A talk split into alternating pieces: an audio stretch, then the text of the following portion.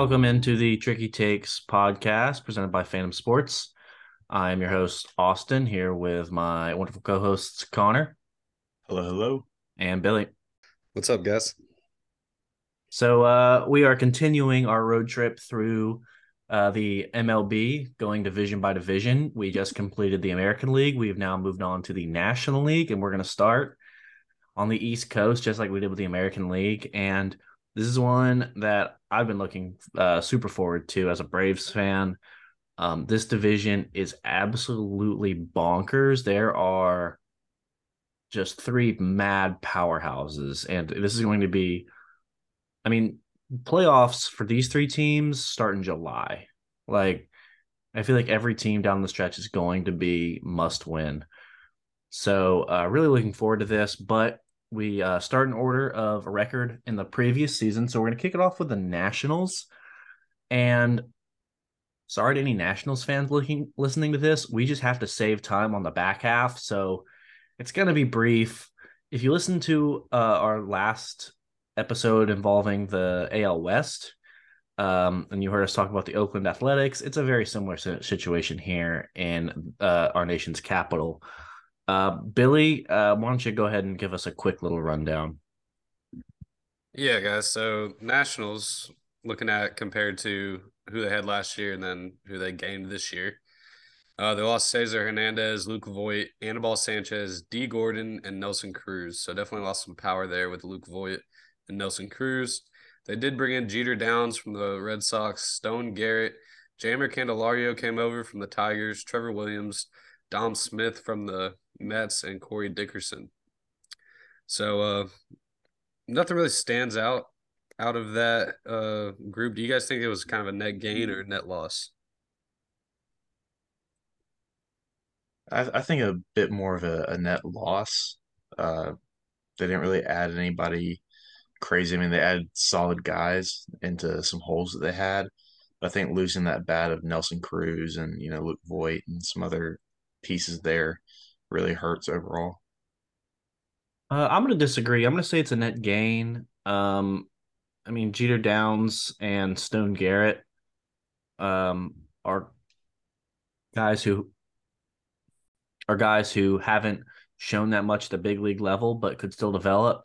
Uh, Jeter's still pretty young. Stone Garrett, who, why like that that name's backwards. It I kept saying Garrett Stone like when I was looking through his th- thing. It's no, it's Stone Garrett. Yep. Um, he uh, is also a, a young guy who uh, could potentially blossom, but he's already 27, so plenty plenty of life still left for an MLB career entering at, at 27. That's not unheard of in this yeah. sport. Where and like the NFL, if a running back's 27, they're out of the league.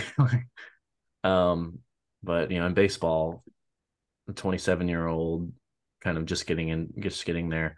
Their shots pretty common. So I do like that. I mean, Nelson Cruz is what 43, 44 years old. Uh, you're a last place team in a stacked division. Just like gather young talent and and hope yeah. maybe in two or three years uh, you'll be in a better situation. So I do like their uh the acquisitions they made in the offseason. But for right now, right here, right now, um, I don't see them having any more like topping out at like 59 wins. I don't see them breaking the 60 mark. Um, and I, I really, but I do see them in the 50 win range. I think last year they had 55 wins. Uh, I think their low ball, low end is like 51. I, it's a pretty narrow range. This is the narrowest range I've given any of the teams we've done so far, just because I think they are just kind of we know who they are. They're just a bad baseball team. Yeah, Austin, I, have got them right between 50 and 60 because like you said, they're they're not really going to break that 60 win mark, but I don't think they're going to go below 50. I mean, it's I think it's very very hard to lose or to win less than 50 games in this league. I mean, you play 162. That's that's a lot of opportunities there. So I think they'll have at least 50, but I don't think they really have much more than 60. It's just not not a good team. Yeah, I'm in the same ballpark as you guys. Uh, nothing jumps out to me. Uh, the pitching is aging, and uh, Patrick Corbin, who used to be their one of their top guys, has been historically bad the past few years. So yeah, I just don't see them winning more. I've got them capping out at like 62 wins. My floor for them is 51. Um, so I've got them right in the middle, like it right around where they finished last year, 55 wins, 56 wins. Um, so yeah, I mean, maybe if a couple of these younger guys uh, come together, they can break that 60 mark, but it's gonna be tough for them. Definitely in this division. Uh, as far as you know, MVP talks go for this team. I think there's a couple of options, uh, a couple interesting pieces, but also I want to hear who you think uh, could really step up on this team and be their MVP. Uh, for me, it's a former Brave, but uh, not one who ever made it into the bigs with us. Um, Joey Meneses, who uh, had his rookie season last year as a 30 year old, 29 year old maybe, um, and really broke out with that uh, power stroke he's got. Uh, I expect him to have at least 25 bombs this year, lead the league by five, maybe 10 home run or lead lead his team by five, maybe 10 home runs. Uh, so I, have got him as my MVP for them. Yeah, just like you said, also, I mean, 324 with 13 homers and 34 RBIs in 56 games last year. Not a, a bad way to start off your MLB career. Uh, so I've got him as making the, the biggest impact on this roster. Yeah, I'm in the same boat as you guys. Uh, I really like Joey Meneses and like what he brings to the table. And there's, you know, not a whole lot of great options on this team. You know, I thought of Keibert Ruiz, um, CJ Abrams possibly, but I think Meneses has the best shot at being the guy on this team. Pitching wise, what do you guys think? Cy Young for the Nationals 2023. There's yeah. a lot of ways you can go here. Um, for me, it's gonna be Josiah Gray, uh, mostly because the upside. Um, young righty. Um, he's got potential to be a, a solid number two guy for you know a, a really good club, and, and then a number one on a, a club like this who doesn't really have a true ace. Um, I, I, think he's a solid guy, and uh, I expect a big year from him. I I was between him and who I'm going with, uh, but I think I just like Trevor Williams a little bit more. Yeah, the new addition from the Mets. He's he's got a pretty good breaking ball, uh, and his fastball's got some movement on it as well. So lots of strikeout potential there. And just with Josiah and Cade Cavalli, who was kind of their other young guy that's going to be in the rotation, both of them have had some injury issues, and so kind of seeing how they bounce back from that as well as continue developing. I just wasn't sure how to feel about them yet. Okay, so we're all three going with a different uh, player here. I'm actually going with Mackenzie Gore. Uh, he was a first rounder in 2017 out of high school, and he actually came over to the Nationals from the Padres last year in the Juan Soto deal. Him and CJ Abrams and then a bunch of other guys as well. But he got the call last year uh, with the Padres, so it was his first full year up. He did go four and four, four and a half ERA.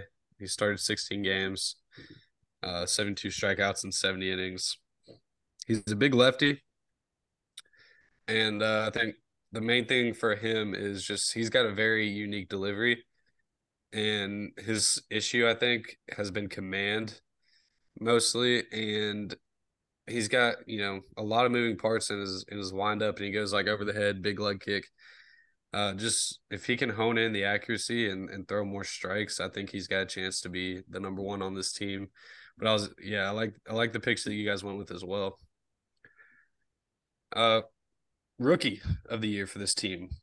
We, will probably have a chance to see a few come up for the for the Nationals this year, just because of the position that they'll be in towards the end of the year. Uh, Connor, rookie of the year for the Nationals. Who are you going with? I'm going to go with Thad Ward. Uh, he's a, a relief pitcher, and kind of like we talked about a little bit in the AL West, he was a Rule of Five pick for them, so he's going to have to be on the roster all season long uh, he's had a, a, decent minor league start so far to his career. Uh, pitched pretty good down there, but he's he's going to be on the roster. We know, and they're going to have to use him because they don't really have a whole lot else with a few of their guys like uh, Sean Doolittle being injured. Uh, to me, it is uh, a starting pitcher for them. Uh, when you mentioned Cade Cavalli, uh, I really like his uh, one-two punch with his fastball and his curve. It's pretty good, and the changeup is also no joke. So, um, I, I really like what he could possibly uh, do. He came up and threw like four innings last year in the bigs and averaged almost 96 miles an hour uh, on his fastball, sitting around like 95 and a half, which is a, plus fastball. Uh, I guess it's closer to average these days, but uh, I, I think he's going to get a, I mean, he's going to start, uh, get a crack at the starting rotation and uh, we'll see. I, I think he's, I like his shot the most with uh, being a starter. Yeah, so I'm on the same uh, thought path as you. I like Cade Cavalli this year. Uh, basically for all the same reasons you said. I mean, uh, he's a really good prospect, and we did see him get a little bit of action last year, but like you said, only 4.1 innings. So not a big sample size, but he should be a guy that they likely rely on pretty heavily. Uh, trade deadline talk now. One last thing to uh, finish up the Nationals. When it comes time at the trade deadline, are these guys buyers or sellers? I think they're going to be selling and just looking at a, a, full rebuild, trying to get whatever they can to add some more, you know, younger prospects and younger talent onto this team. Yeah, a couple guys I like for them to get rid of would be Jeimer Candelario and Dickerson, who are both um, one year deals. Um, Dickerson, a real nice power bat lefty for somebody who needs that uh, later in the year. I think there's a team in division that could potentially uh, want that, so that that could be interesting. Um, and then uh, Candelario, solid third baseman. He's been in Detroit, and um, I, I, a team could come knocking looking for him. Nice veteran. I think he's a switch hitter as well, so like that. Yeah, I agree with you guys. Yeah, Jeimer's a switch hitter. Um, definitely a trade candidate for this year, uh, along with Dickerson. Um, yeah, I think they'll be sellers. I don't think they'll have anything, any reason to be a buyer. Uh, so for that reason, know, stack the talent and uh, look ahead to 2026 and you might be relevant by then. Yeah. So uh, let's get on moving on to the uh, I don't want to call them a bottom dweller because they are a good team. Like this is a third place team when you look at their roster. Unfortunately, they're just in a stacked division, but uh, it's the Marlins. Um, when you look at, at what they did in the off season, it was some interesting moves, but I think some good ones. They uh, they lost a few guys: Brian Anderson, JJ Bleday, Richard Bleier, Pablo Lopez in that big trade, uh, Miggy Rojas, Elieser Hernandez, and Lewin Diaz. Uh, they added some veterans in uh, Yuli Gurriel and Jose Iglesias and Johnny Cueto and Jean Segura and Mark Barnes. And then they got uh, the guy in the trade, Luis Arraez. So a whole lot of veterans, uh, which doesn't make a whole lot of sense when you're competing against the other guys in this division, but they're all pretty good players. Iglesias and Gurriel are both on minor league deals because they they have some pretty good competition at those positions. Um, so we'll see. What do you guys think about their offseason? Yeah, I, w- I was impressed with some of the guys that they got, and they, they have a lot of young talent already that's just right to be developed. And I think getting some of these older veterans in there behind them to to help shape them. You know, guys that have been in the league for a while are solid. They know they can trot out there to you know give their guys, their younger guys, a, a little break here and there, and you know have a chance to be successful still. So I, I like it a lot. What they did a lot. Yeah, I agree. Uh, love the Luis Arraez get one of the better hitters in the game. Uh, I think losing Pablo Lopez isn't a huge deal because they do have such a deep farm when it comes to pitching uh, talent. So uh, yeah, and then adding a guy like Johnny Cueto and then a veteran up the middle like Jean Segura can never hurt. So I think Jean's actually Jean is playing third. third. Yes, where he's played only 24 times, and all of them were in 2020. I was looking at that earlier. Um, there he could potentially. I mean, he he will definitely get some time at shortstop. At least I think so. they do have Joey Wendle and um, I mean Jose Iglesias used to be a great shortstop. Uh, and uh, Jon Berti and Jon Berti. So they have quite a few guys who can all play shortstop. None of them are who you necessarily want playing shortstop for your club. Um, but we'll see. I, I mean, I don't dislike Joey Wendle. I think he's fine. Joey Wendle just always competes, man. He does. Love the the no batting gloves. Yeah, he is a no batting gloves guy. I respect it. So, um, for wins, like, what do you think their like range of outcomes is? I think this is a team that could kind of be all over the map. Uh, I do have them slated to probably win at least 70 games. I think they'll be at least one better than they were last year. This is just a, an all around slightly better roster, in my opinion. Some of the younger guys have had a bit more time to develop and they added a few more bats that I like. So I've got them between like 70 and, you know, 84 if they really overperform this season. 84 wins? Mm-hmm. I, wow. I think that's that's like a top of the line if they really overperform and steal a few from, you know, like the Phillies, and Mets, and Braves that they that didn't last year. Yeah. Um projecting them right now, so they were they won a nice 69 games last year. And I think they're probably around 73 wins this year. Uh I guess my ceiling for them would be around 76, 77. I don't see them going much higher than kind of where I'm predicting them to go just because of the division that they play in. And I just don't know about the offense as a whole. Uh, and then, if worst case scenario, you know, I see them around 67, 66 uh, wins. So, not a huge range for them from me, but I think they're definitely a solid team, like you said, Austin, if they aren't in the NL East. Yeah, I'm right between y'all. My range, I've got their minimum at 68 and their maximum at 78. So I'm pretty pretty solid there in between you guys. Uh, but let's get into the more interesting talk. This MVP could go to, I think, one of two players. I want to hear who you guys have before I give mine. I really like Jazz Chisholm. Uh, I think that he's going to be their MVP. He had a, a, shortened season last year. He only played in 60 games. But before he got injured, you know, he had a 320 or 254 average, uh, you know, 14 homers in just those 60 or 60 games. Uh, and I think getting a full season, he moved to center field, super athletic guy out there. I think he's going to make a big impact on this team. Yeah, and cover athlete of MLB The Show 24. Yes, he is. Um, I'm going a different direction.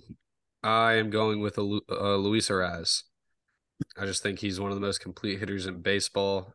Uh, doesn't really have a ton of power, but he puts the bat on the ball consistently. Um, and he, he's also very uh, versatile in the field as well. He can play several uh, spots in the infield, and you could probably even throw him in a corner outfield spot and uh, he'd be fine. So I think him coming in this year, uh, I think him or he will be the MVP of the Marlins this year. So I agree with one of you. Um, like I said, it's between two guys, and you guys nailed who it is between. Uh, for me, it is Luis Arraez. Uh, I think Jazz Chisholm is the better player, but he's transitioning to center field. And a lot of people are going to say, oh, he's moving to the outfield. How hard can that be? Playing outfield at the big league level is incredibly difficult. Playing center field in Marlins Park, loanDepot is tough. That that's a big outfield out there. Uh, luckily, you don't have to worry about that daunting statue behind you all the time now. That that's been taken down, but uh, still, I, I just think he's going to struggle this year transitioning to the outfield, playing a position he's never pl- uh, played before in his professional career. Uh, I, I just I see it being a slight down year for him, and uh, that just vaults Luis Arraez, who, like Billy said, is just a incredible bat to ball guy, one of the best bat to ball guys in the league. I expect him to bat 310 plus.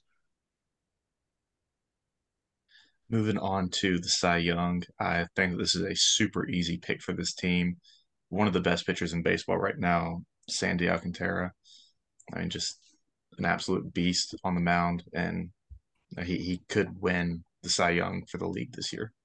I mean, he did last year, so what's stopping yeah. him from doing it again? I I, I could easily see a repeat. Yeah, I mean, he's a dominant pitcher, two two eighty ERA, sub one WHIP. Struck out over two hundred guys last year, back to back years actually, uh, striking out two hundred plus. So he's the clear Cy Young for this team. So uh, on to a more difficult discussion. When you're talking rookies for the Marlins, um, there's not too many guys. Uh, I'll just go ahead and give you my pick it is Jake Eater or Eder. I'm, I'm not really sure if if it's pronounced Eater or Eder. Let's go with Eater. I like Eater. I all I also like Eater. Um, he's currently on their injured list. Um, is or he had Tommy John. He's supposedly kind of on his way back. Um, but he's a lefty who throws absolute gas with a wipeout slider, like just an absolute dominating pitch that slider is going to play in the bigs with no problem. Uh, he's got to work on his command. He needs to get his changeup right. He's basically Spencer Strider, a left-handed Spencer Strider. Um, obviously, Spencer Strider is incredible, and he's like already looked at as one of the best pitchers in the game. I think I think Jake could do this. Um, but you know, not everybody's gonna immediately just get there like Strider did. It could take him a while. Um, I don't even think he's played any above double A yet in his career, so we'll see. The, the talent's there though, man. I'm telling you, that guy, that one-two combo, fastball slider, plays. Yeah, I'm I'm going with a position player. Uh, I like Jordan Groshans a lot, and with Jean Segura being moved over to third, not playing a whole lot there, I could see him definitely getting up there, getting some at bats.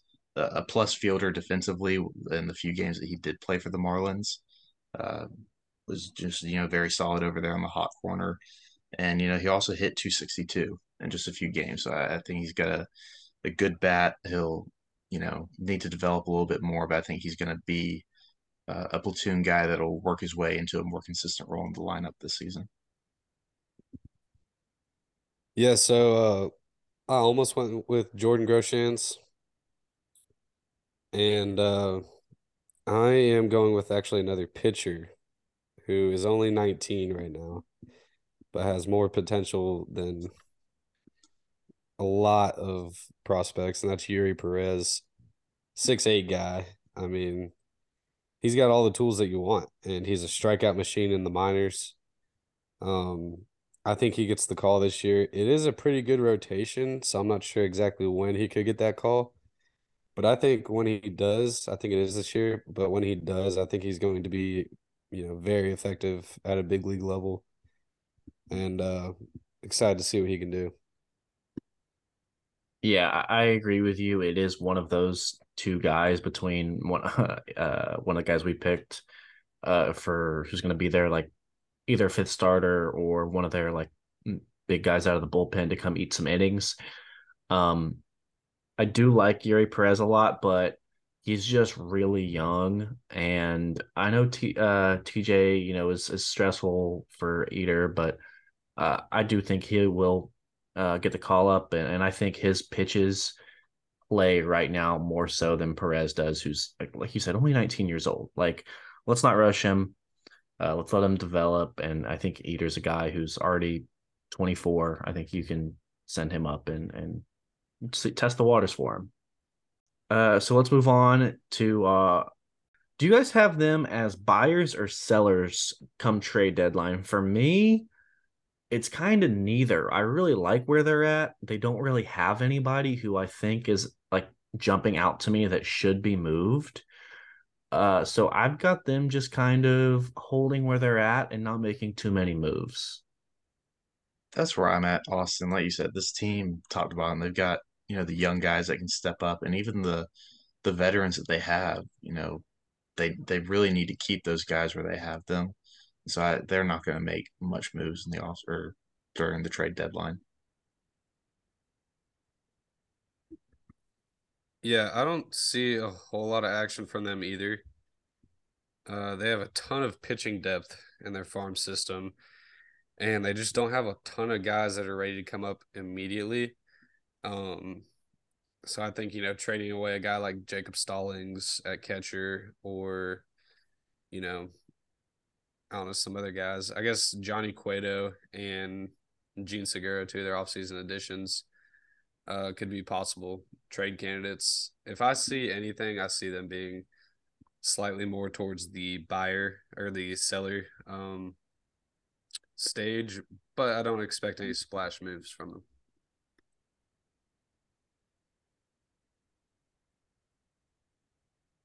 All right, so uh, let's go on. Go ahead and move on to uh, the big three. Last year, the the Philadelphia Phillies were the third place team, so we'll talk about them first. Uh, Billy, why don't you go ahead and give us a rundown uh, of what the Phillies did this offseason? Yeah, so definitely lost some pitching. Uh, Corey Knebel, Noah Syndergaard, Brad Hand, David Robertson, Kyle Gibson, and Zach Eflin all were lost in free agency. Um, so a lot of arms that left, but no huge big impact arms. I think I guess Brad Hand uh, would be probably the biggest loss out of that group. And then you also lost, you know, Jean Segura, who was a staple in that lineup for a long time. Matt Vierling, another guy that left. But then you bring in Trea Turner, and it makes all that hurt a lot less. so Trea Turner coming in, some other guys, Taijuan Walker, Craig Kimbrel is coming over, Josh Harrison, who I've always loved, Gregory Soto, big power lefty coming out of the pen, and Jake Cave. Uh, so I really like what they did this offseason. I think the losses that they did suffer, even in the pitching department, were all kind of, you know, negated by that Trea Turner move. Huge contract. I think it was 13 years, I believe.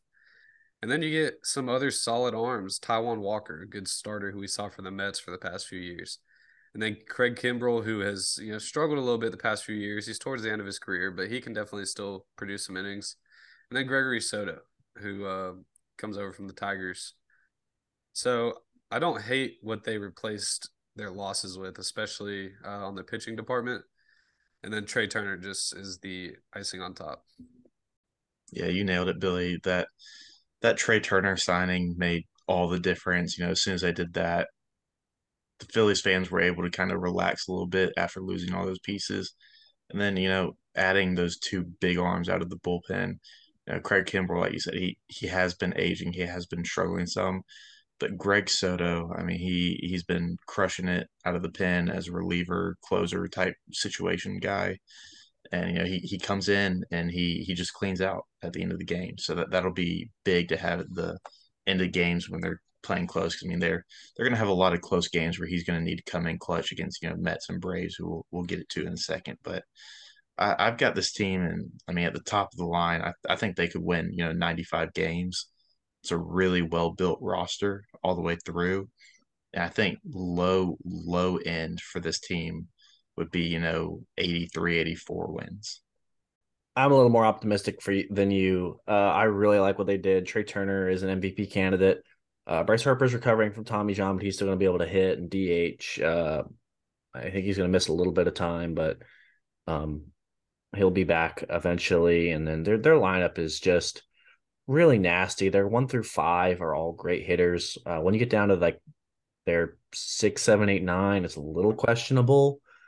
Uh, but I, those those top those big hitters are are really all you really care about. Um, and then you know once once uh Harper is in the lineup, that's just yeah, it's going to be tough, tough, tough lineup to top. But we got two other teams in this division that might have done it. Uh, I really like their starting rotation now. Aaron Nola and Zack Wheeler are about the best one-two combo in baseball. Um, Taijuan Walker and Ranger Suarez kind of competing for that three four spot. Uh, and then I guess Bailey Falter would be Bailey Falter would be their uh, fifth starter, but I think there could be a rookie come up at some point and uh, and take his position. Uh, for my min and max, like I said, I'm a little more lofty on you than you. Uh, I think they could reach triple digit wins. I think their max would be 100 wins, and their minimum, I, I don't see them doing any worse than 87. I really like this team. I just don't see them getting to 100 wins. I see them right around the 95 mark. Uh, if everything, you know, goes correctly, barring any injuries, things like that. Uh, bottom of the line, I could see them at 86 wins because I mean, last year obviously different team. They were 87. I do think they improved, but it's a tough division, and you know you got a lot of guys that you're relying on every day that I don't have the most faith in. Um, they do have all the talent, but uh, there's a couple guys on this roster that I just don't love. Like I don't know. I feel a little more confident in some other rosters as far as a couple certain players. Um, but yeah, I think this team overall is is a really good team. The MVP discussion for this team is an interesting one. So Connor, starting us off, MVP for the Phillies this season. Who do you got? Just because Bryce Harper is going to be hurt for a while and not at full speed, I think that we're going to have to give it to Trea Turner, in my opinion. I mean, just uh, an overall league MVP candidate anyway. Uh, just truly excellent player defensively, offensively. So much speed that he offers to the team. I, I think that his utility is going to give him a slight edge, just while Bryce Harper is, you know, recovering a little bit and not at hundred percent. Uh, yeah, I just agree with everything you said there. That's my pick for all the same reasoning. I mean, me too. like, yeah, I, I like Trea this year to uh, to win it going into his age 30 year. Uh, pitching wise, like Austin said, two studs uh, leading us off. Then you got two solid guys behind him as well, but obviously we're talking Cy Young here. So I think you're down to those two guys uh, with Aaron Nola and Zack Wheeler. Austin, since you uh, started to bring it up uh, when you started talking about the Phillies, why don't you go ahead and let us know who your pick is? For me, it is Nola. Um, I know Wheeler has been the guy over the past couple years, but I really, really liked what Nola did last season. I think he's potentially the most underrated pitcher in all of baseball. Uh, I, I think he's going to have more innings and a lower FIP, and uh, that's those are the two stats for me. As uh, like when I'm looking for Cy Young, I want like a low FIP, most innings because innings equals outs, and I think, I mean, Wheeler's a better strikeout guy, which does factor, but uh, with more innings and a lower FIP than I'm projecting projecting for Nola, I, I got to take him. Yeah, I'm like you said, Austin Wheeler is a strikeout guy. The league is kind of moving in that direction, uh, so that's why I'm I'm picking him over Nola. Uh, I'm also on the Zack Wheeler train. I think you know he's just a workhorse of a pitcher sub 285 ERA last year. Um, he did miss a little bit of time, but still 163 strikeouts and 155 innings pitched, and right around a one WHIP. Uh, I mean, it's really a toss up between these two. I'm just gonna go Wheelie though. Yeah, I don't think that's a wrong pick. Yeah. No. Unless you go with someone not named. yeah, unless you go with like Brady yeah. Falter or somebody like that. um, yeah. You could even talk me into like Taijuan Walker having just a ballistic season for no reason. yeah, yeah, So, uh, some more interesting talk for this team. Rookie of the year, as Austin alluded to, we may see uh, a, a rookie pitcher to come up this year uh, for the Phils. Um, but also, you know, some other guys to look out for. So, Connor, as far as rookie of the year goes for the Phillies, which way are you leaning? Yeah, so I was really leaning Andrew Painter. Uh, I just love what he's been doing. You know, his first game in spring training was uh, really good. You know, he was topping out at, you know, I think 99 miles an hour on his fastball. Just a, a really good pitcher. But that UCL sprain that he just got diagnosed with, I believe that was earlier today, uh, kind of worries me. I know that they're only going to sit him out for a couple weeks, is what they're saying right now.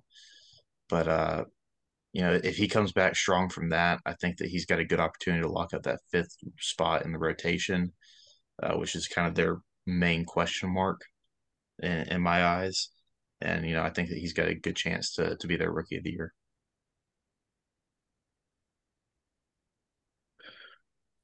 Yeah, I mean, if if he's healthy, it's automatically him. But that bombshell that literally dropped today is tough. Um, if I had to pick another guy, and I will just to say, like, you know, imagine an world where Painter has TJ or something. Uh, I'll go with Johan Rojas, who is an outfielder. Um, kind of a smaller or like a thinner guy, uh, you know, a, a speed demon basically, who is extremely fast and has potential to play a really great center field. I know Brandon Marsh is out there now, and and they like Brandon Marsh, but um, I mean, Johan Rojas has the potential uh, to to go out and just be one of the best defensive center fielders in baseball. Um, he doesn't have much pop, uh, but I think he has potential to get there.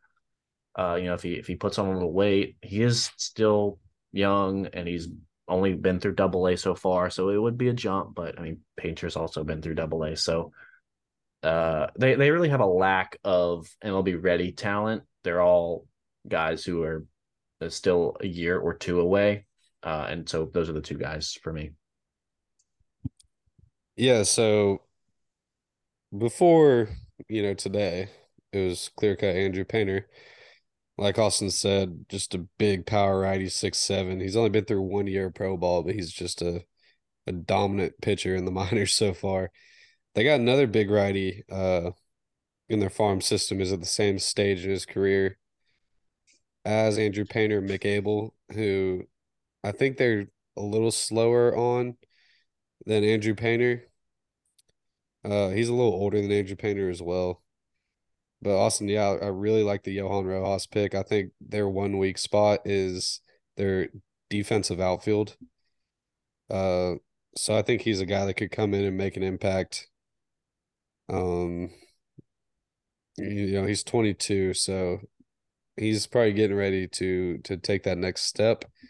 And I could see him uh coming up at some point because, you know, you got a guy like Nick Castellanos out there. Um, and then possibly even Kyle Schwarber in the other corner spot. That's some liability, uh, and you need a little more speed in that outfield. Yeah, and when Harper comes back, he is an upgrade over either of those two, but he's not like a plus defender or anything at this point in his career. Right, and we're not sure how yeah. long exactly they're gonna wait to put him back in the field after. I mean, yeah, with the contract he's got, you just leave yeah. him at DH all year. Yeah. If I'm the Phillies, right. And with his bat, I mean, you may exactly. as well just leave him at DH. Don't don't risk it. So, um, I guess uh, when it comes to their trade deadline, where do y'all see uh, the moves that they're going to be making? Uh, I'm assuming I've got them as buyers. Do y'all agree? I 100% yes, agree. 100%, yeah. Uh, just with, you know, I think I saw that Suarez also might have a bit of an injury that they're looking into right now. So I could see them maybe going and getting another strong, you know, opening arm. But I, I don't see the need for really any more bats to be added to this lineup. Yeah, so I guess the one spot I could see them upgrading outside of relief pitching. Uh I guess I could see two spots. Maybe a corner outfielder if things aren't going well uh, for Nick Castellanos this year. Uh, but also Second base is an interesting spot as well. Second base and third base also. Alec Bohm and and Bryson Stott, you know, they've got a lot of potential. They just haven't put it all together yet. They're very, very young. So I think they'll take a, a wait and see approach with those guys. But Alec Bohm's been up for a few years now. So if he has a down year, I could see them possibly looking to upgrade at the third base position. Um, I don't really see that happening uh, but I think a more realistic scenario would be maybe adding a corner outfielder or a relief pitcher. I really like their bullpen. I think it's a really strong one if everybody, you know, is right. Uh, I'm not sure who's going to close for them. They've got four guys who all have closing experience with uh, Seranthony Dominguez and Jose Alvarado. They're two like reigning guys from last year. And then Craig Kimbrel, who is one of the best closers of the generation. Obviously, he's 35 now, so he's not at that point in his career anymore, but I mean, still a guy and uh, Gregory Soto, who closed games for um, Detroit and has kind of wavered, but I mean, when he's on, he's disgusting. So uh, I don't know if they necessarily need uh, bullpen arms unless like Kimbrel and Soto are just not playing right. Um, and then you got to shout out Nick Nelson, uh, Panama City boy, who's in their bullpen. Uh, keep holding it down, Nick. Uh, and I like what you said about uh, Bryson Stott and Alec Bohm. I do think those are two guys who are kind of going to be on the chopping block for them this year. They really need to perform. Uh, Castellanos needs to perform. Um, they've got Darick Hall, who's probably going to be their DH until Bryce Harper's back. Um, not the biggest fan of his, so I definitely could see them going and getting a bat as well. Uh, but I really like their their bullpen and their starting four. I could see them going and get a fifth guy if Painter isn't ready. So that's kind of where I'm at on Philly.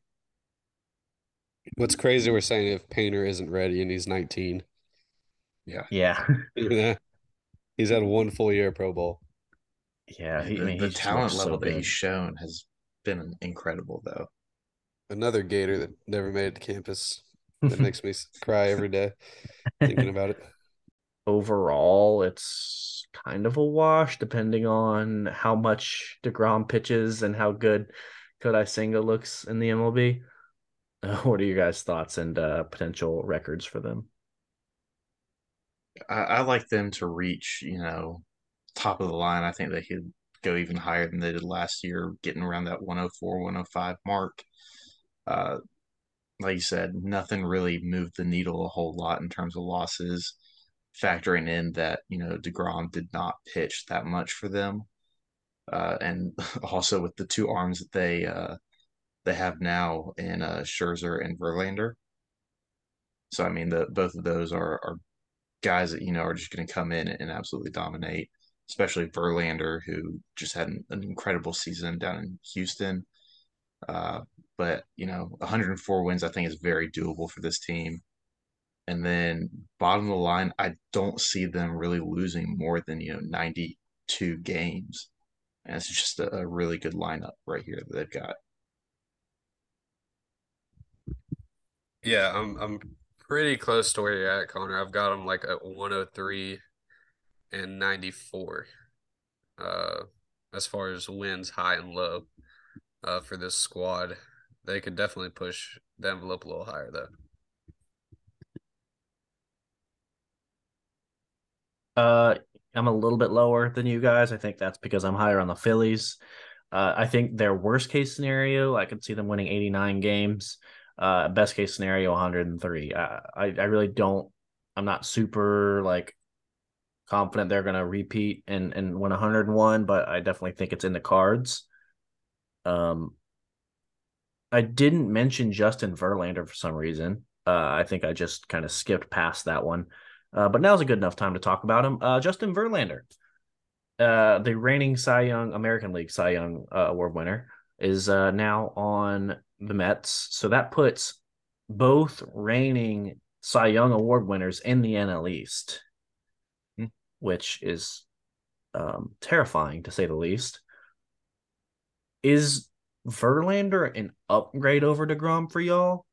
Because like I, I think I mean when they're both right, I'd rather have DeGrom, but health wise, I mean Verlander pitched all season last year. Yeah, and Verlander, to my knowledge, off the top of my head, I can't really remember him ever dealing with a whole lot of injuries. You know, even though he this will be his what age forty, age forty one season. I mean, I he, he's had almost no fall off at all. So I mean, I with all that factored in and taken into account, I think I w- would count him as a bit of an upgrade. just because you know he's going to be up there, he's going to be able to pitch for you.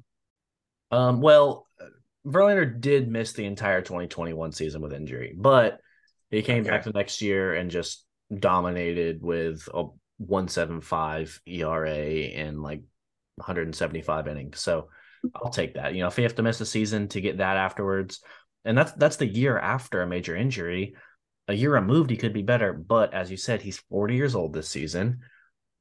At what point does he start to hit a wall? I think for this season, I'd rather go with Verlander, but in the coming years, DeGrom will probably be the right answer. The fastball still plays for JV. That's the thing, man. Um, you know, outside of the 2021 season, he's really been a workhorse. Um, when I thought he went to Houston, you know, I was like, oh, he's, you know, going to start declining here soon. He's getting, you know, close to 35, things like that. And he really put his foot on the gas and just stepped it up, honestly. I mean, there wasn't really any drop off between his time in Detroit and then his time in Houston. So this season, I agree. I would rather have Justin Verlander again. We haven't seen DeGrom, you know, really go out consistently and pitch for a year and a half, two years. So uh, I just think I would rather have JV right now. Yeah, that that that's a tough question. Um, so since we're talking about pitchers in Verlander, let's do Cy Young first here. Do y'all think it's going to be Verlander? I do. Uh, and that's because I mean I I have no reason to assume that he's going to drop off any from what he was last year. I, there's you know no injury talk with him, no tightness, no soreness, nothing coming out. He's looked good so far, and his minimal innings in spring training.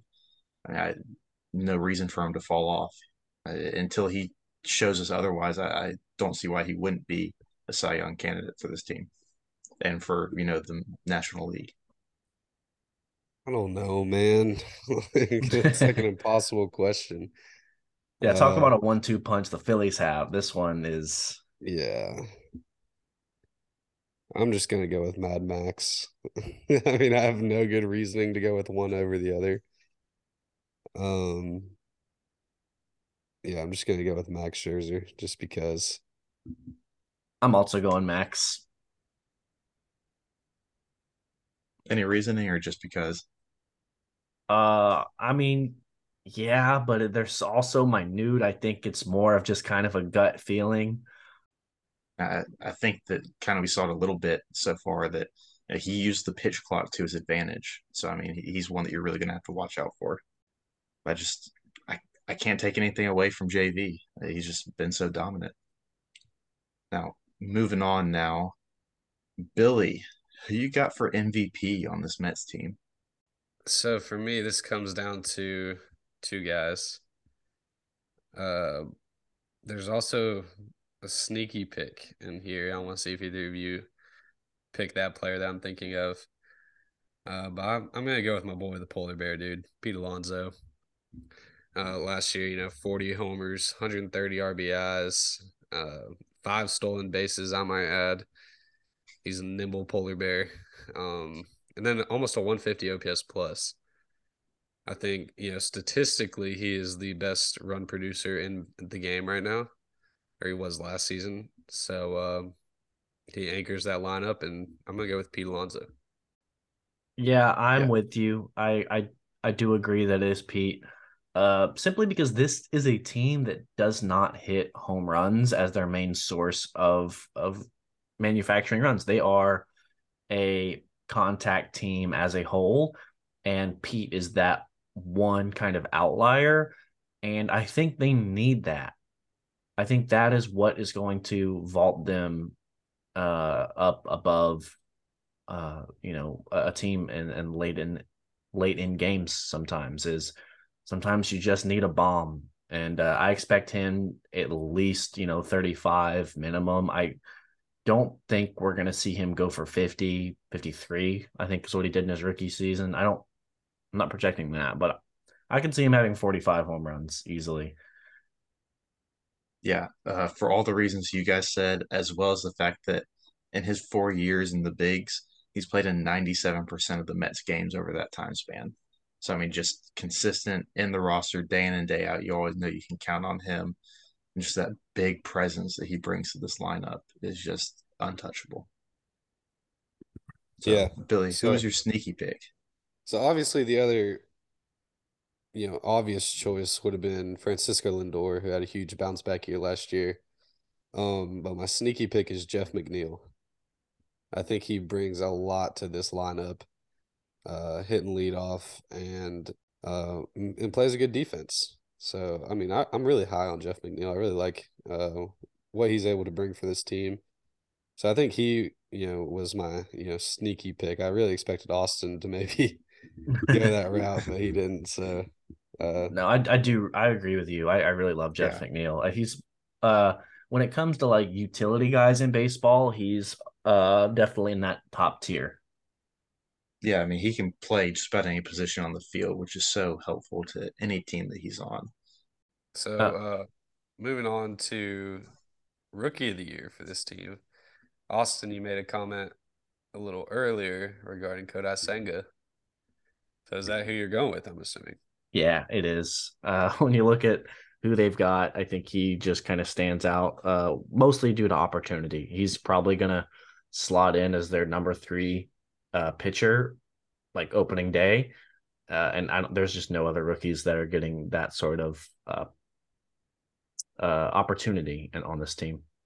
Yeah, and not only that, in his 11 seasons over in the uh, NPB, he's got a 2.42 career ERA. I mean, just uh, absolutely dominant over there. And, you know, 11 seasons of, of time to develop. He's going to be able to slot in and probably be just effective from day one, I would imagine. So I'm actually going with a different player. I'm going with Francisco Alvarez. Saw him a little bit last year, but huge power. I mean, he's a catcher, 5'10, 235. I mean, that's what you want in a catcher, really. That's like a bigger Alejandro Kirk. Um, but he's got huge power. His defense is average. So if he can be an average defender, uh, and still hit tanks, I think he could go for, you know, a 25 plus home run season, you know, hopefully surpassing that 30 mark. And I think it's the weakest position uh, offensively uh, on their team. And also, as you said, adds more power to this lineup. My biggest thing with him is uh Omar Narvaez is going to get some work uh, like quality time at catcher. I expect him and Alvarez to kind of do a split duty and uh potentially uh Alvarez is a righty, him and like Vogelbach could kind of switch like platoon at DH as well if Alvarez is hitting well. But um I'll go ahead and get, grab the stats just so I, I'm I am talking with those behind me, but he he did not do great when he came up last year. yeah, Uh, let's see, he played he only played five games in his 14 at bats. Um, he only hit 167. So yeah, there, there's that. But it's a really small sample size. He has done well in um the minors in AAA last year. Uh, he had 200 plate appearances, 26% K rate, which isn't great, but when you're also walking 17% of the time, you can live with that. And uh, I mean, really, you, you come for the power.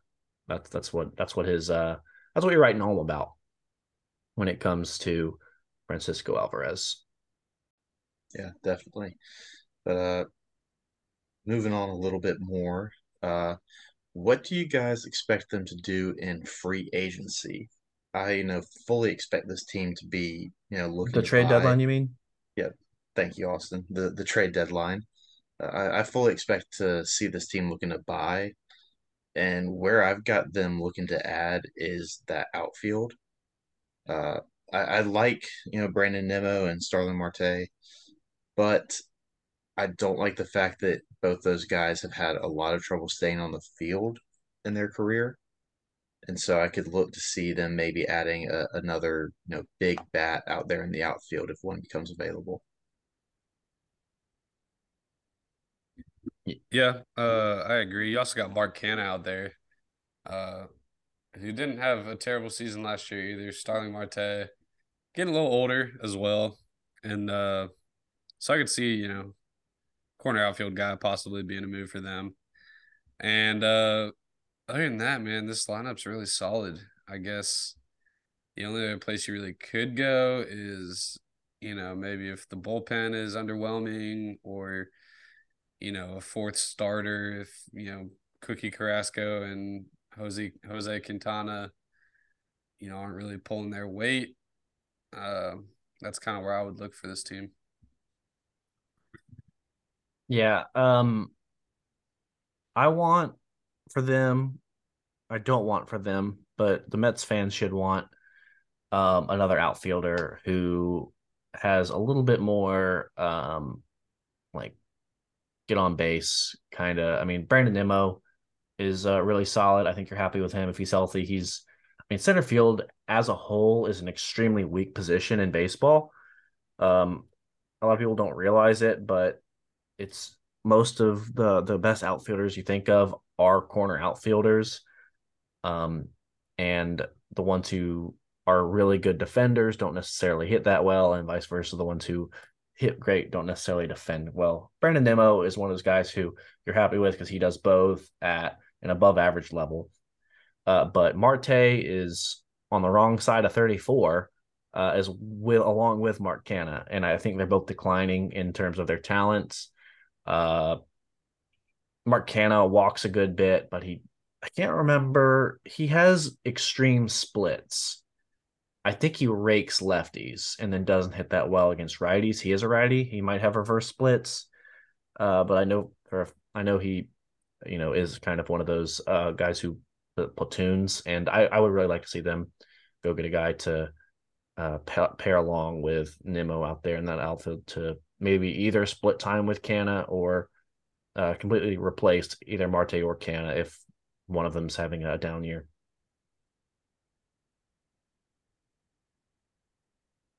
Yeah. So now moving into our last team, our uh personally throughout this, uh, I know the three of us are our favorite team in this division by by a lot. And uh Austin, since they are your favorite, we've got the uh, the reigning NL East champion Braves going in. How'd they do this offseason? Well, uh, the Kings of the East did had an interesting uh off season to say the least. Um, Dansby Swanson was obviously the biggest loss left in free agency to the Cubs, but uh, we'll talk about subtractions before I get to the big trade. So uh, Jake Odorizzi, William Contreras, who was part of the trade, uh, Guillermo Heredia, Kenley Jansen, Darren O'Day, who retired. Uh, I don't think I think we like released him or didn't resign him before he retired, but that's doesn't really mean anything. Robbie Grossman, Luke Jackson and Adam Duvall are the other names who uh, are not back to the Braves. And then uh, the big trade, we got Sean Murphy uh, to come be our 1A catcher along with Travis d'Arnaud. And then uh, he also added Jordan Luplow, Nick Anderson, Lucas Luetge, Joe Jimenez, Kolby Allard, Sam Hilliard, and Eli White. I'll let y'all. I'll let y'all talk for a little bit. Go ahead. What do you guys think? I, I like this offseason. They had a lot. Uh, the obviously the big one is losing Dansby Swanson. That is going to be a, a pretty big hole to fill over there at shortstop. He was so good for this team. Had had just a great season last year. But I mean, with everything else, you know, with Acuna coming back full season healthy, you know, the emergence of you know guys like Michael Harris and just other stuff. I this team is still in a great position. You know, that Sean Murphy trade obviously going to help out a lot. Uh, but I've got it as a net positive overall. I mean, a, a, lot of those guys that you lost, especially, you know, in the rotation in the bullpen, they have been replaced for the most part by other guys that, like you said, you've either brought up and have been successful and you have locked down or, you know, just added a few guys back. You know, Nick Anderson coming in to replace some of those bullpen guys. it's a net. And this is easily a team that could go out again. And I, have got them, you know, top end. I, I, think they could go as many as 106 wins. And I don't see them losing any more than 95 games. I mean, just a, a really good, complete roster here. Yeah, I've got them top end 105, uh, bottom end 94. Um, I think just with this team overall, you know, obviously losing the defense and the hitting of Dansby Swanson is is huge. Um, but you're bringing back Ozzie Albies. You're also got Ronald Acuna coming back after you know the first year after he tore his ACL. Uh, wasn't 100%. He admitted that.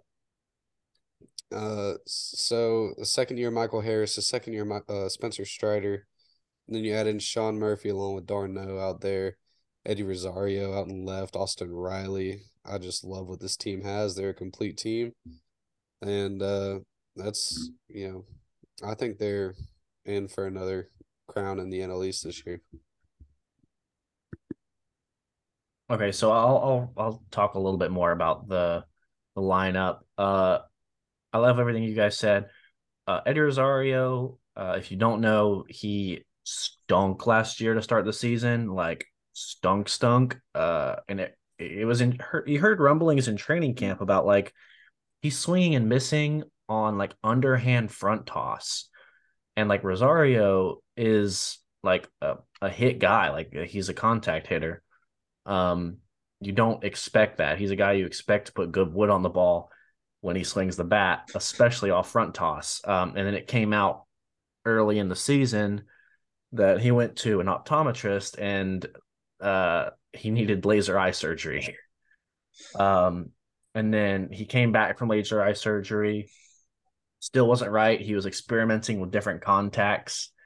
Uh, but it's all figured out now. He hasn't had the best spring training, but he's still shaking off some rust. Uh, and the word from all the the uh, coaches and stuff is that uh, he is like performing well, you know, behind the curtains and MVP and stuff like that. So I expect Eddie Rosario to take us another step back and, and really lock down that outfield with Acuna Harris and Rosario. Uh, and then it comes to DH with Marcell Ozuna. Um, I would love nothing more than Marcell Ozuna to be out of baseball entirely, but uh, we have him under contract. He's clear to play again. Um, when he's right, he's a really, really nice power hitter. I don't, I'm not confident in him. I think definitely he's our our, our weakest link. Uh, if Vaughn Grissom is who we think he is, the Braves clearly think he is, or they wouldn't have let Dansby go. Uh, he's not the best defensively. He never projected as a big league shortstop. He was projected as a second baseman, making it uh, when he you know reached the bigs, but He's played it before, uh, and he's worked a lot with Ron Washington in the offseason to become the best shortstop that he can be right now. Still, as a 22 year old, he will develop some. Uh, and worst thing, worst comes to worst, Orlando Arcia is playing shortstop for us. Who, I mean, that's that's great. I'm super happy with him as our backup. I think falling back on him is a net positive. He's going to see some time as D at DH, even if Marcell Ozuna is healthy. You know, we're going to mix guys in. Uh, d'Arnaud and Murphy are going to split time. Uh, if Murphy's not catching, I imagine he's going to be DHing most of the time. d'Arnaud kind of maybe 50 50. Uh, when he's not catching, he'll maybe DH half the time, I'd imagine. Really depends. Um, and then the other the other outfield guys that were added, uh, Sam Hilliard, I really like. I think he has a lot of potential. Um, I really like what he's done with his swing. Um, he's he's done super well in spring training thus far. Uh, so if if he has to DH some, that's fine, and if he has to play out out there for Eddie Rosario, that's also fine. Uh, when it comes to the pitching rotation, um, this is just another great rotation. The NL East pitching is by far leaps and bounds above every other division when it comes to pitching. Uh, there's really three guys in this uh, rotation that you could all consider for like as their ace. Uh, Max Fried's, you know, the the guy who's been there the longest, been doing it for years. You had two breakouts last year. The first one, Kyle Wright, who led all of baseball in wins as a pitcher, and uh, obviously, you know, wins don't mean that much, but when you look at his entire body of work, it clearly shows that he's a great pitcher.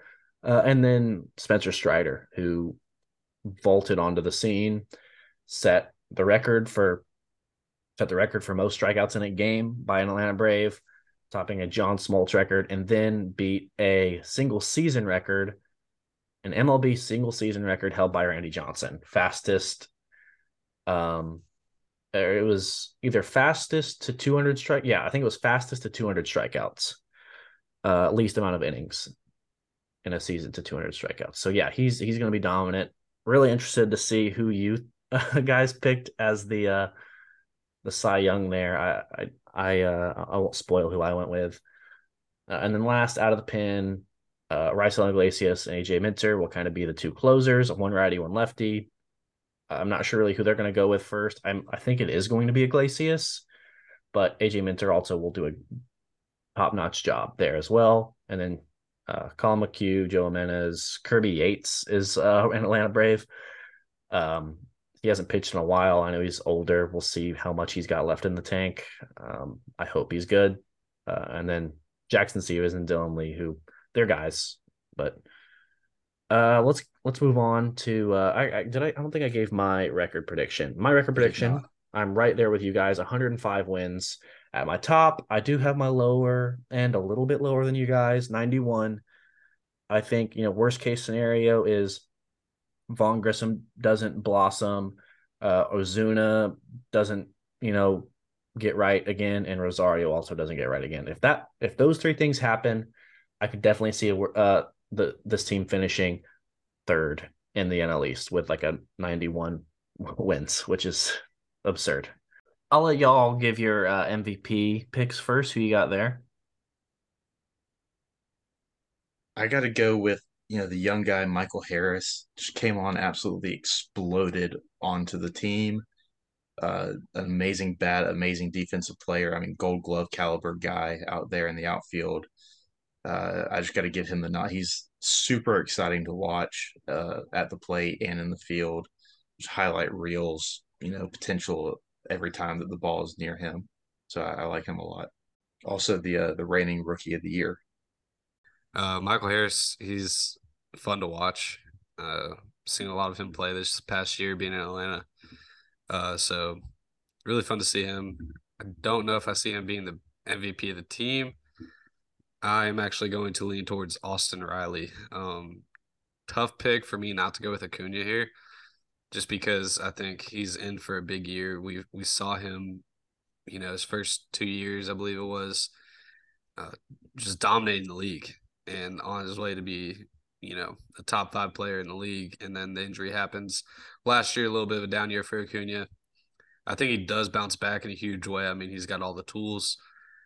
Uh, but I'm gonna go with Austin Riley. I mean, the dude just mashes baseballs. 38 bombs last year. I think he could go over 40 this year, and then 142 OPS plus. He uh, holds down third very well as also, and uh, four hole hitter on the team. I uh, I just like what he brings, man. He he just comes to play every game, and uh, I, I think he'll be the MVP for them this year the Braves are a home run hitting team, and they proved that over the last several years. Uh, there's going to be three guys who all hit 30 home runs, and that's Acuna, Matt Olson, and Austin Riley. Uh, I mean, Michael Harris could get there potentially. If you extrapolate what he did last season to a, a full season, uh, I mean, he's right there. So it definitely is in the cards for Michael Harris and uh, Ozzie Albies could have a big year power wise. Um, Marcell Ozuna could easily hit 30 home runs if he's our everyday DH. A Rosario is a bit of a leap for him. Uh, I don't. I mean, there's there's just no shot. A Rosario's not hitting 30 home runs. I'll be happy if he hits 20 though. Uh, and then Vaughn Grissom also not the not the power guy. He 15. I'm happy with him. Uh, for me, it's got to be one of those big sluggers. Um, Riley's an awesome pick. He was definitely our best player last year. Uh, Matt Olson, uh, I expect him to have a really good year his second year in Atlanta. Um, he was really hot to start the season and then kind of cooled off towards the back end before kind of regaining confidence. Uh, uh but I am going with Ronald Acuna Jr. He's on 40 40 watch. I think he gets 30 30 for sure. Um, I think what he his whole off season has been wild with everything that happened in Venezuela, and he wasn't going to play in the WBC, and now he is playing in the WBC. Uh, I think, I think he's just amped to go out and show that, hey, I am one of the best baseball players in the world, if not the best baseball player in the world in his mind. Uh, you know, so I, I think that's what he's going to try and prove this season, and uh, I'm stoked. I mean, he 40 40 watch easily. Uh, I mean, maybe he could do crazy things if he if he really was if he found his power stroke and was consistent with it and he wanted to go after just stealing every single base when he was on he could go 50-50 i don't think it's the smart thing to do uh you know i don't think he should push for the 50 bombs and i definitely don't think he should push for the the 50 steals but base running has increased on the on the bases. And spring training you've seen uh, it's almost like I, I, think it's an extra it's one stolen base attempt per game per team in spring training this year uh, due to the new rules. So i mean hey he could be taken off uh frequently. So uh let's move on to cy young. Uh for me i'm gonna go with the guy who's been there done it for several years now max Fried, uh, the only lefty in our starting rotation, uh, and he's imagining who's going to be the opening day starter as he has been the last several years. Uh, he was second or third, I think second in, in Cy Young voting last year. So uh, I expect him to have another strong year. He is on his uh, free agent year. He's a free agent after the season. The Braves have not extended him. It's looking like they're not going to. Uh, I don't expect him to be an Atlanta Brave next year. I expect him to go get the bag after a really good season. Yeah. I uh I'm taking in a different direction. You know, we've talked about him a little bit already, but Spencer Strider, you know, absolutely dominant last season when he came up. Uh 269 ERA, like you said, Austin, 202 strikeouts in 131 innings pitched. Just you know, absolutely dominant. I expect him to keep that up and uh, you know that uh, paired with the mustache he's got going on, I got to give him the nod. It is an elite mustache. The mustache does play, uh, but Austin, I agree with you with Max Fried, uh, the veteran guy, and uh, being a being the only lefty in that rotation is definitely going to play a factor. Uh, but yeah, he's just a consistent producer. He's you know always sub three ERA, and I just I think he is the ace of this roster. And so for that reason, I'm going Max Fried for Cy Young of the Atlanta Braves. Uh, as I alluded, there are basically no rookie of the year candidates in the Atlanta Braves organization. Uh, they had their two big call ups who everybody was kind of expecting, or their three really, I guess, last year. They traded away their entire farm. Um, all that's left, in my opinion, is Jared Shuster, who is another lefty, who I think the fifth rotation spot is up in the air. You've got Ian Anderson, who is one of the best postseason pitchers in baseball, but cannot get it done in the regular season for some reason. You've got Mike Soroka, who has just the inability to stay healthy for an extended period of time, unfortunately what he did his rookie season was incredible. Uh, looked like he was going to blossom one of the into one of the best pitchers in baseball, uh, and then suffered an injury to his Achilles and has not recovered and just setback after setback. Um, he is supposed to be healthy this year. Uh, imagine he starts in AAA and gets the chance to come up if Ian Anderson uh, is not doing great. And then the other guy uh, is Bryce Elder, who came up uh, last year and had some uh, some really good experience up in the bigs. Um, when you're looking at like what he did, he pitched 54 innings, so just past the threshold of being a rookie. So he's not a rookie anymore. Otherwise, he would be the obvious pick, I think. Uh, but you know, he made nine starts and uh, had a 3.17 ERA, so he could definitely fit in as that fifth guy. But they're all righties, and I'm and in a world that they're none of them are doing great and we want a lefty, Jared Shuster is the guy that's that's going to be called up. He's just the only MLB ready guy we have in the farm right now. Um so so yeah, he's he's my pick. Yeah, it's it's really just between him and uh Darius Vines. But like you said, y'all have got enough, you know, right-handed pitchers and Jordan Shuster just has looked a little bit better over his uh his minor league career so far. Uh, pitching has been good for him, but you know, again, pitching is not really a need right now. Uh, they can take a little bit more time to develop both these guys. I don't think either of them will make a huge impact, but Shuster does definitely have you know the most upside and the best opportunity to break into the lineup this year. So, just for the sake of being different, uh, I'm going to go with Braden Shewmake. He left-handed hitting infielder. Uh, you know, Vaughn Grissom isn't performing up to expectations, or he goes through you know a slump in his second year, uh, I can see Braden Shewmake being a guy that makes an impact. He's a like I said, a lefty, doesn't strike out uh, consistently, a solid contact guy, not a lot of pop. Uh, but he is a good defender, and uh, like I said, he doesn't strike out. So I could see him getting a shot. He's also, you know, another left-handed bat to add to this lineup. Not that they need it anymore, but uh, yeah, just for the sake of being different, Braden Shewmake out of Texas A&M. He's he's definitely someone who could you know come up if uh, but I, I don't see him getting a call. If Grissom because he's a shortstop. Um, if Grissom doesn't play well, I think they fall back to Arcia. I don't really see them going to the well with Shewmake. Although, uh, I mean, at 25 years old, he he needs. I think he's ready to to come up. But um, I don't know. We'll see. Maybe he. I don't know if he has the potential to go out there and play some outfield. I, I don't know how bad he could be, but yeah, I, I don't. I don't hate either of those picks from you guys. Um, off season, I've got them as buyers. Uh, they trade deadline. Been, yeah, thank you for uh, correcting me. As is, scratch my back, I'll scratch yours. You know. Exactly. Uh, so trade deadline, yes. Uh, they've been buyers the last couple trade deadlines.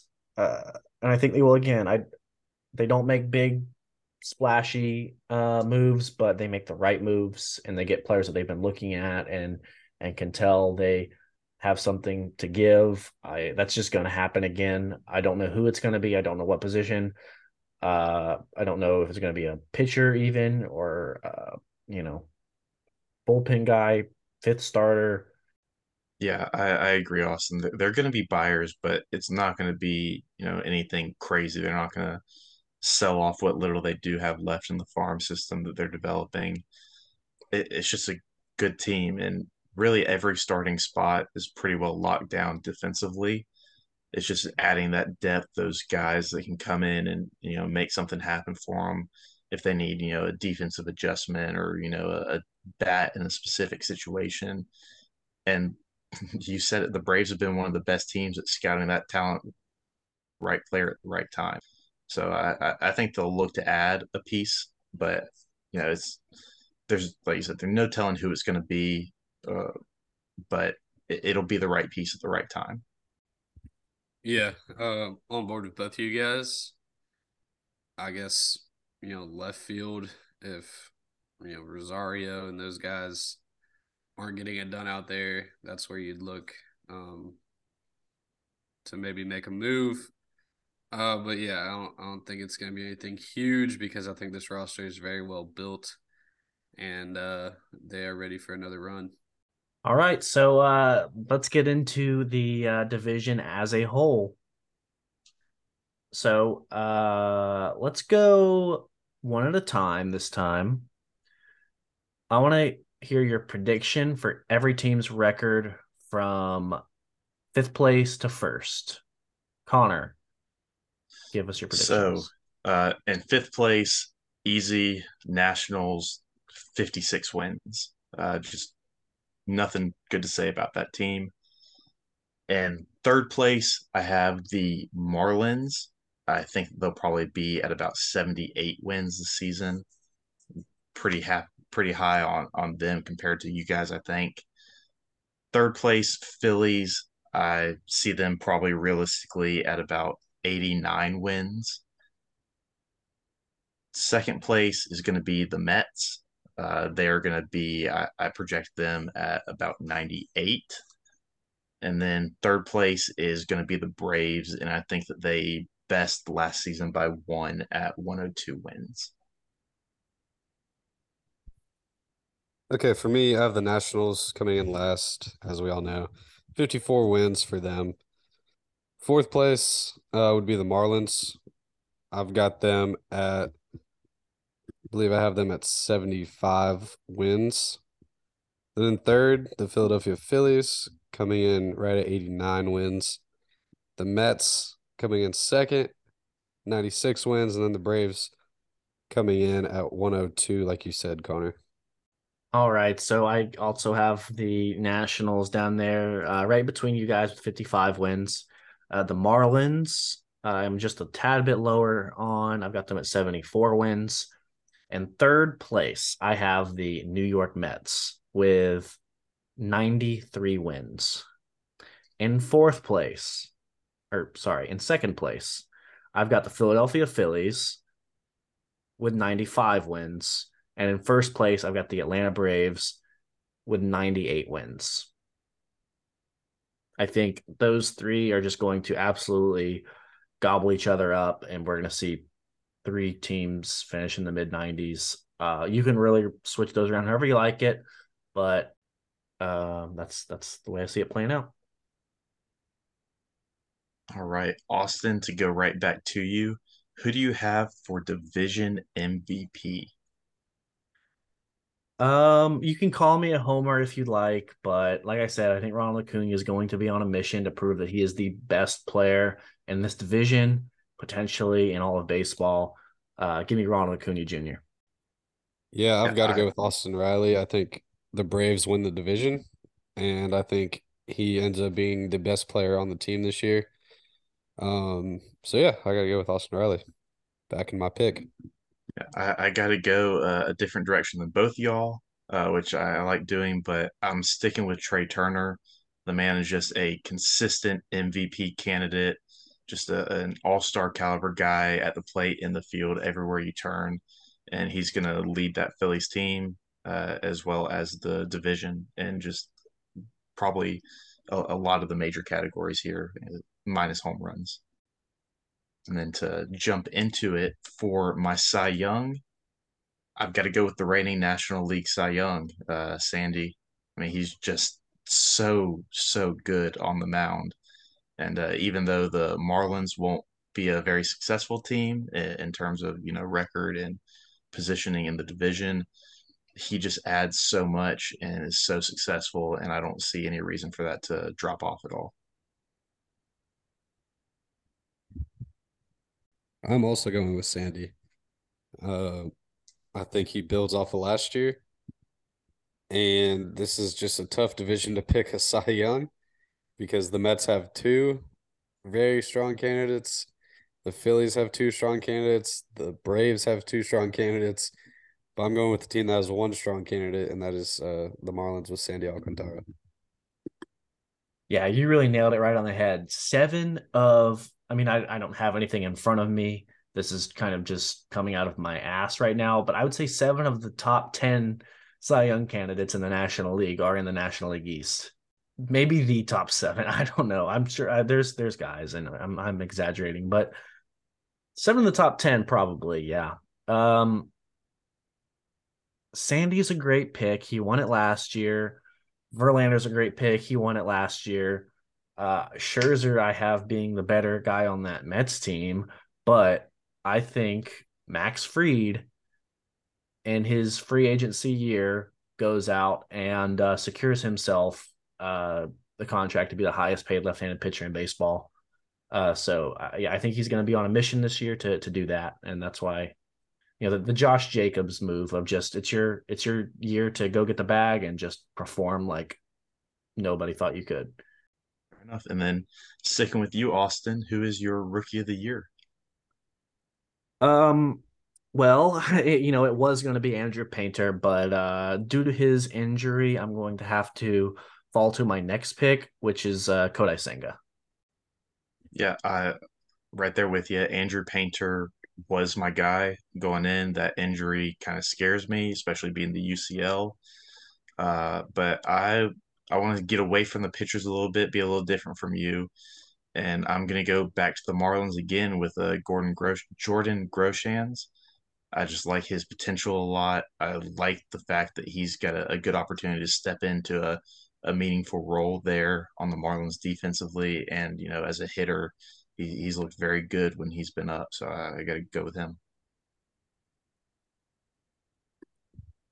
Yeah, I mean, I think we all would have had Andrew Painter if, you know, the UCL is very scary. Uh, so I am going to go with Eury Perez, who I decided to take as my Marlins rookie of the year. I think him coming down, locking down a third spot in that rotation, while it might not be in the most meaningful situations uh, throughout the year, I think he does come in and perform very well. Kodai Senga, you know, I expect him to do well, but I think Eury Perez being a 20 year old guy coming in really opens some eyes. He's got a power fastball and a nasty change. So, uh, I think he is able to uh, take that crown. All right, y'all got anything else for the National League East? Uh, go Braves. If y'all want to come to any Braves games, let me know. Yeah, we'll we'll definitely all be making a trip up to Atlanta with you, Bill. I would love. Uh, we need to plan a weekend, Connor, where we're both up there, and then we can record one of these all together. That would be nice. You know, we, we tried that before, but just we tried at Christmas. Every, yeah, with every yeah, with everything else that was going on in the background of that one, it just didn't quite work out.